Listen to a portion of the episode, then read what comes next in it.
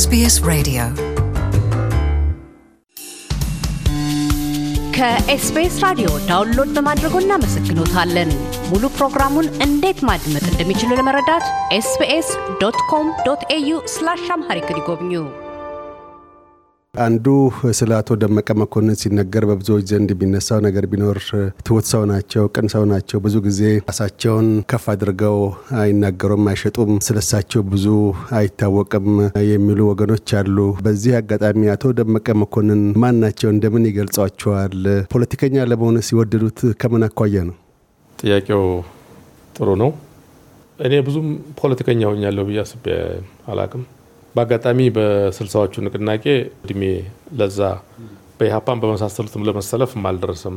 እንደ አሁን ስራው አባትሎን ትልቅ ሰው ብንመስልም ለዛ active እንትን ለመሆን አልደረስኩም።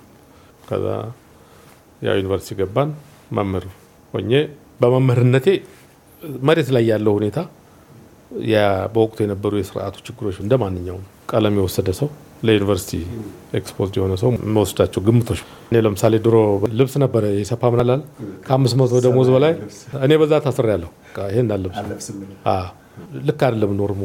እንዲህ እንዲህ አይነት ነገሮች ዝም ብሎ ከዛ በላይ ብዙ ትነት የለኝም። አሁን ሰማንያ አምስት ዓመተ ምህረት መጀመሪያ እዛ አካባቢ ያሉ ሰዎች እንግዲህ ካለው pool ትንሽ ለይተው ተስፋ ያለው ነው ብለው ሳይገምቱ አይቀሩም። በዛ ነው የገባሁት። እንግዲህ ህይወት በፎርሙላ አይመራም እና ቤተሰብ ጋር ምክር ገባሁበት ማለት ነው። በሀያ ምናምን ዓመቴ ነው እኔ አመራር ሆንኩ። directly የክልል አመራር ነው ከሰማንያ አምስት እስካሁን አስበው ሀያ ስድስት ዓመት ማለት ነው። በጣም ብዙ ነው። ከዛ ውስጥ ደግሞ ከፍተኛ አመራር ቦታው የክልሉ ሶስተኛ ሰው ሆኜ በድሮ አደረጃጀት ከዛ ቀጥሎ ምክትል ፕሬዚዳንት ከዛ ፌዴራል ሚኒስትር ከዛ ምክትል ጠቅላይ ሚኒስትር ይታይ የድርጅቱ ደግሞ ምክትል የድርጅቱ ሊቀመንበር በጣም heavy ስራ ነው። ይህን ስትወስደው central ኮሚቴ ሆኜ እኔ ሀያ ሁለት ዓመት serve አድርጌያለሁ። የእድሜ ግማሹ እሱ ነው። ዝም ብለህ ስሌት ስትወስደው ይሄ ዘመን more mature አድርገህ ብዙ ነገር አስተውለህ የምትመራበት ነው። ይህን ነገር ሌላም ቦታ ማድረግ ይቻላል። ይሄኛውን ደግሞ ባለው ቆይታ ውስጥ አዳዲስ ሰው እየመጣ energy ውን እያወጣ እንዲሄድ ካላደርገው በስተቀር የለውጡ ቀጣይነት ፈጣን ቅብብሎች ስለሚጠይቅ በዛ አይን በእኛ እድሜም ቢሆን መተካካት ቢመጣ ይጠቅማል እንጂ አይጎዳም። ሰው ደግሞ ሄዶ ሄዶ ሲያጎነብስ አይደለም መሆን ያለበት። በዚሁ active እንትን ላይ ነው። ግን ሌላ proper ለሀገር አስተዋጽኦ የሚደረግበት ደግሞ መስራት ይቻላል። ብዙ ችግር የለም። ከስብዕና አኳያ እንግዲህ ስለ ራስ መናገር እኔ naturally ራሴን ብዙ እንደዛ አይደለም። እኔ አሁን photography ምናምን ሳይ ብዙ እንትን አለ ግን ዘመናዊ ፖለቲካ ደግሞ ይህንን ይሻል ይሻል። አዎ እንደዛ ይመክራሉ። በሰው ጋር እንግዲህ እኔ ሌሎች የሚሉኝን ማለት ነው more tolerant range፣ ግን ደግሞ ቀይ መብራት compromise አላረግም እና team ኤ ጋር ስሰራ መደማመጥ። እኔ አድማጭ ነው የምባለው። I think የ family የቤተሰብ legacy ነው። እኔ ቤተሰብ ውስጥም ከልጅነት ጀምሮ እንትን ነኝ አስታራቂ። ከዩኒቨርሲቲ መጥቼ ብዙ እንትን ያሉ ሰዎችን informally ብዙ አስታረቅ ነበር። እንዲህ አይነት ነገር አድርጌበታለሁ እና መፍትሄ ይሄ ማዳመጥ እና ነገሮቹን አጣጥሞ ወደ መፍትሄ መውሰድ።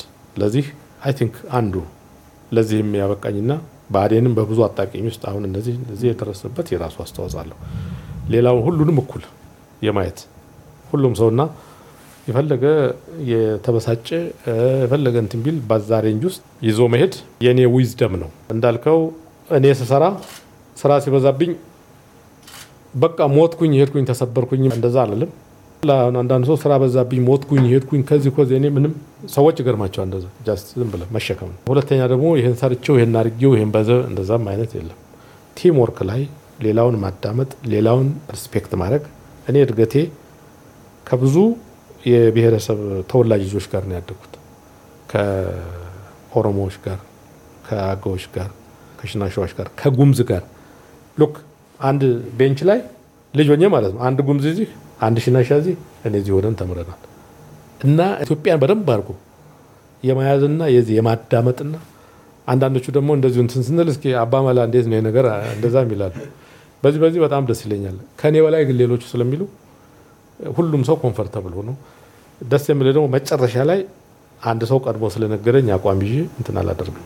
በተቻለ መጠን ደግሞ ህይወትን ስትመራ ዛሬ የምትለው ነገ እንድትደግም ሆኖ የወረት ህይወት የለም በህይወት እስካለ ድረስ ዛሬ የምታደርገው ነገር ለነገም ቁም ነገር እንዲሆን ዛሬ ቃል የገባኸው ነገር ነገም እንዲገኝ አይነት አካሄድ ይዞ ለመሄድ ነው። by the way አሁን ሰው በርቀት ትንሽ በቴሌቪዥኑ photogenic አይነት ሆኜ ከበድ እላለሁ፣ ግን እኔ በጣም በጣም simple just ሁሉም ጋር እንደ ሁሉም ሆኜ የምኖር ሰው ነኝ። team ኤም ጋር ለዚህ ያበቃኝ እሱ ነው።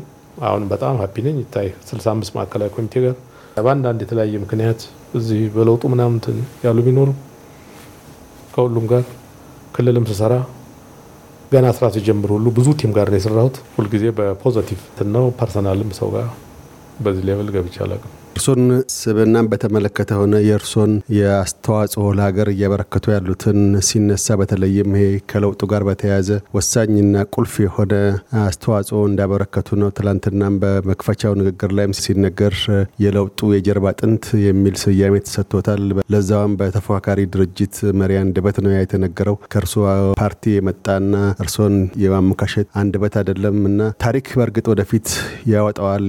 ታሪክም ተገቢውን ስፍራ ይይዛሉ። ግን ብዙዎች ማወቅ የሚፈልጉት እርሶና ዶክተር አብይ ይህንን ለውጥ እዚህ ለማድረስ 17 ቀን የፈጀው ውይይት ጀምሮ ታሳሳ እና ብዙ በርካታ የሆኑ የውስጥ ትግሎች እንደነበሩ ይገለጣል። በዛ በተለይ እርሶ ብርቱ አስተዋጽኦ አድርገው ለዶክተር አብይ ወደፊት መቅደምና ይህን ቦታ የመያዝ አስተዋጽኦ እንዳበረከቱ ይነገራል። ያ ወቅት ምን ይመስል ነበር?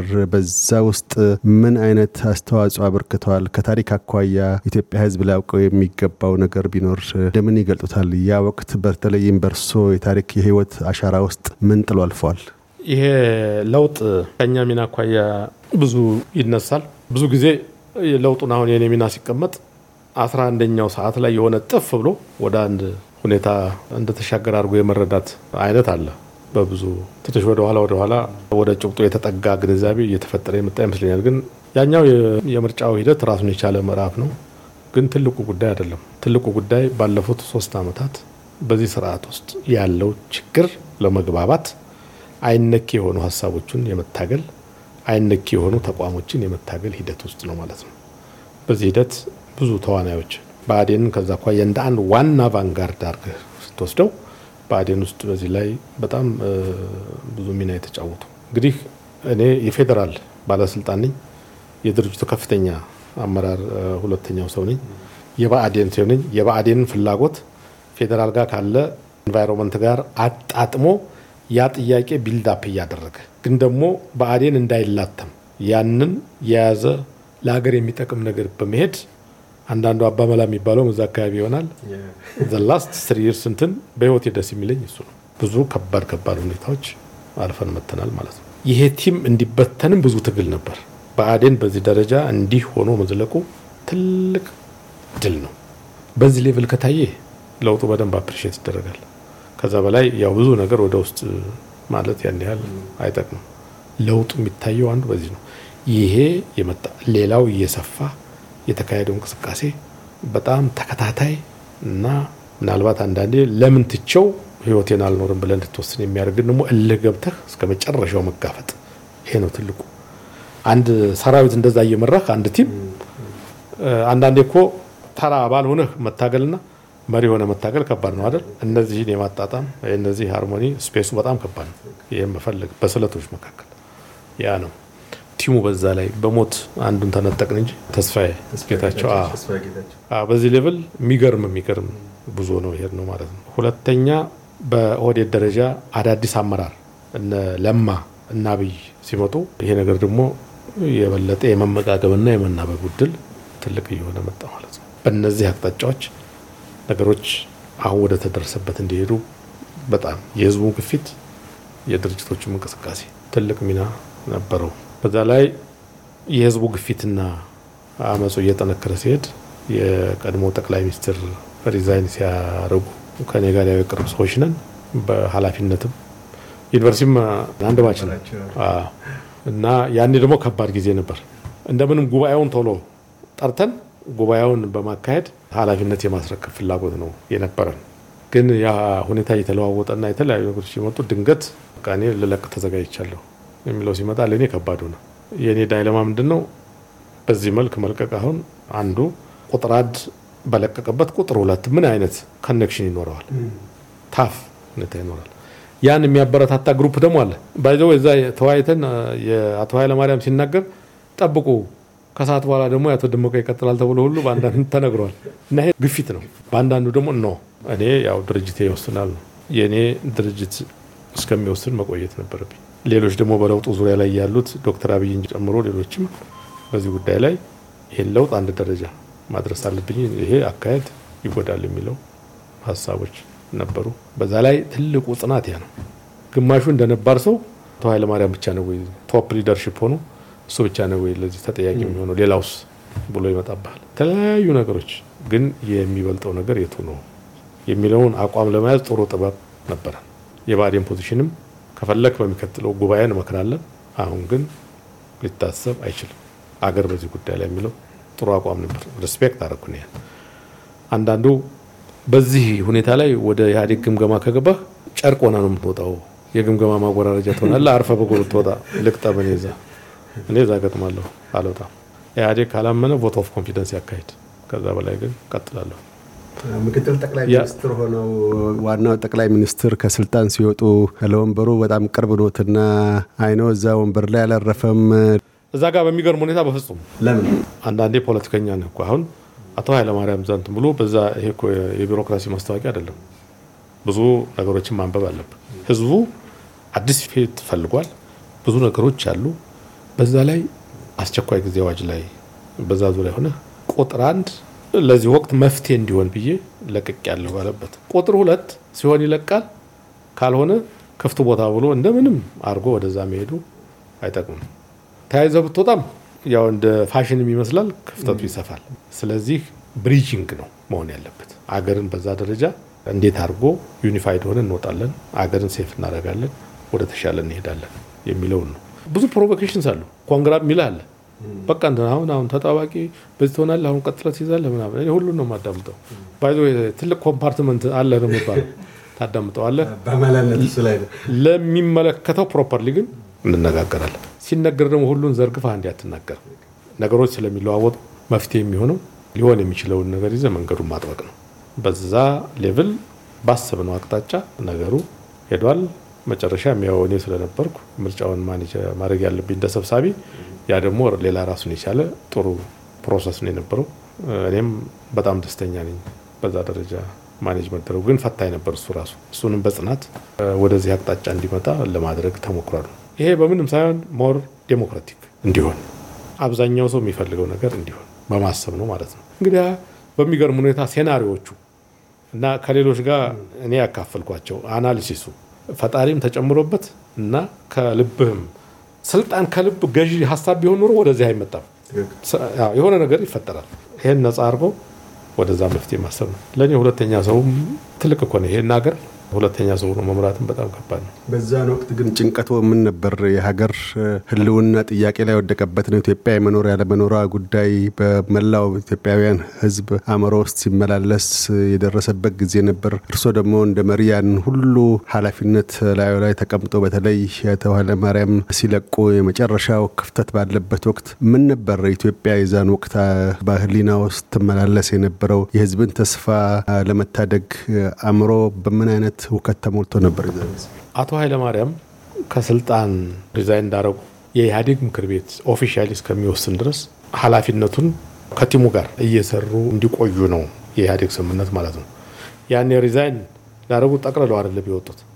ኢህአዴግ ያንን እንደ ሽግግር አይነት እና አብረን የቆየ ነው እየተናበብ አብረን የቆየ ነው እና የተወሰነ ያ እንትን ነበረው አንድ የኔን burden የተወሰነ ያገዛ አካሄድ ነበረው። ዞሮ ዞሮ ግን አገር በአስቸኳይ ጊዜ አዋጅ ውስጥ ሆኖ ይሄ አለመረጋጋት ወጣት እንደዛ ከፍተኛ ስሜት ውስጥ ሆኖ አገር ሲወጣጠር እንዴት አድርገን ነው unified ሆነን የምንወጣ የሚለው በጣም ከባድ ኃላፊነት ነው።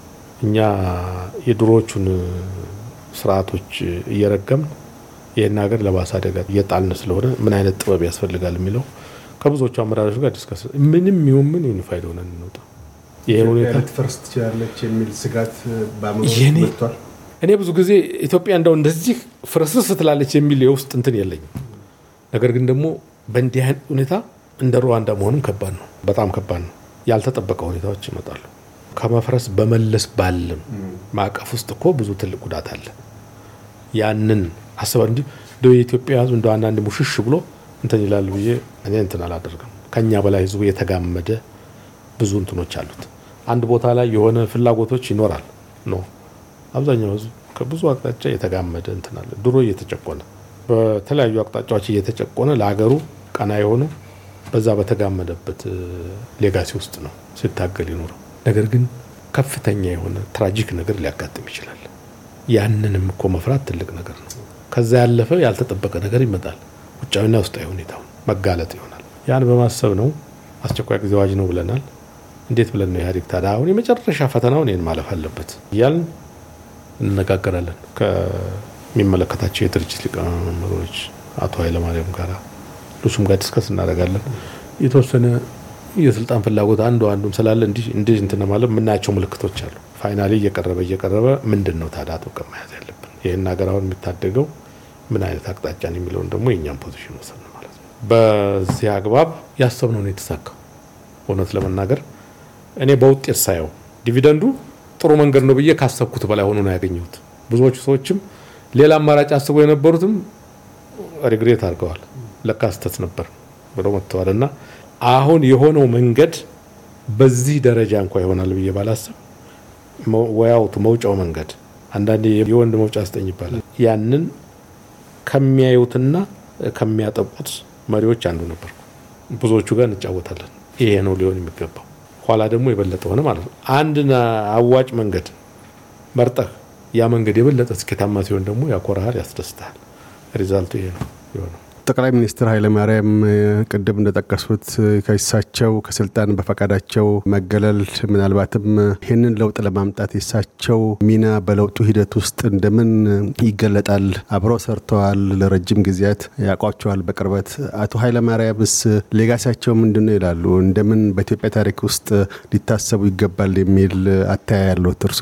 አቶ ኃይለማርያም እንደ ሰው በጣም ጥሩ ሰው፣ በጣም ትሁት መደማመጥ፣ መከባበር በዛ level በጣም ትልቅ የሚወደድና ጥሩ quality ነው። ሁለተኛ hard working ስራን በጣም በጥራት ጥሩ የመስራት more academic የሆኑ ስራዎች ላይ ደግሞ የበለጠ ድሮ እና በዚህ hard working የተሰጠ ስራን ብዙ በመስራት ማለት ነው። politically ም በአቅጣጫዎቹ የሚመሩትን ድርጅት አቅጣጫና አካሄድም ጋር ለዛ የሚሆኑ ስራዎች በጣም ጥሩ quality ተናበን እንሄዳለን። እንደዛም ሆኖ ሁኔታዎች ወደኋላ የበለጠ ችግሮች መደጋገምና ያጣቁ ሲመጣ በጣም frustrate የማድረግ እንግዲህ በተለያየ መልክ የሚመጡት እንግዲህ ፊት ላይ መሆኑም ከባድ ነው።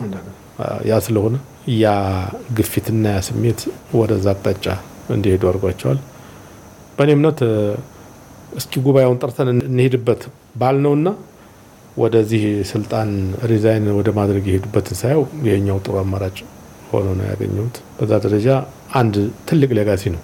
ስልጣን ላይ ሆኖ ይበቃኛል፣ እኔ የመፍትሄው አካል ልሆንና የሀገር ልታደግ ማለት ብዙ በደም እንትን ሲል በኖረ ሀገር ውስጥ አንድ ትልቅ legacy ሆኖ ሊወሰድ የሚችል መጨረሻም ላይ ወሳኝ በሆኑት እንትኖች በፊት በሂደቱ አንዳንድ ወጣ ገባ ነገሮች ቢሆንም ወደ መጨረሻዎቹ ላይ በተለይ ይሄ ቦታና ይህ አመራር በምን አይነት አመራር ቢሆን ይሻላል የሚለውም ጋር ጥሩ አቅጣጫና ግንዛቤ ነበራቸው። እንደዚሁ informally ም ስንነጋገር በዚህም ዙሪያ የነበራቸው ሚና ጥሩ ነው።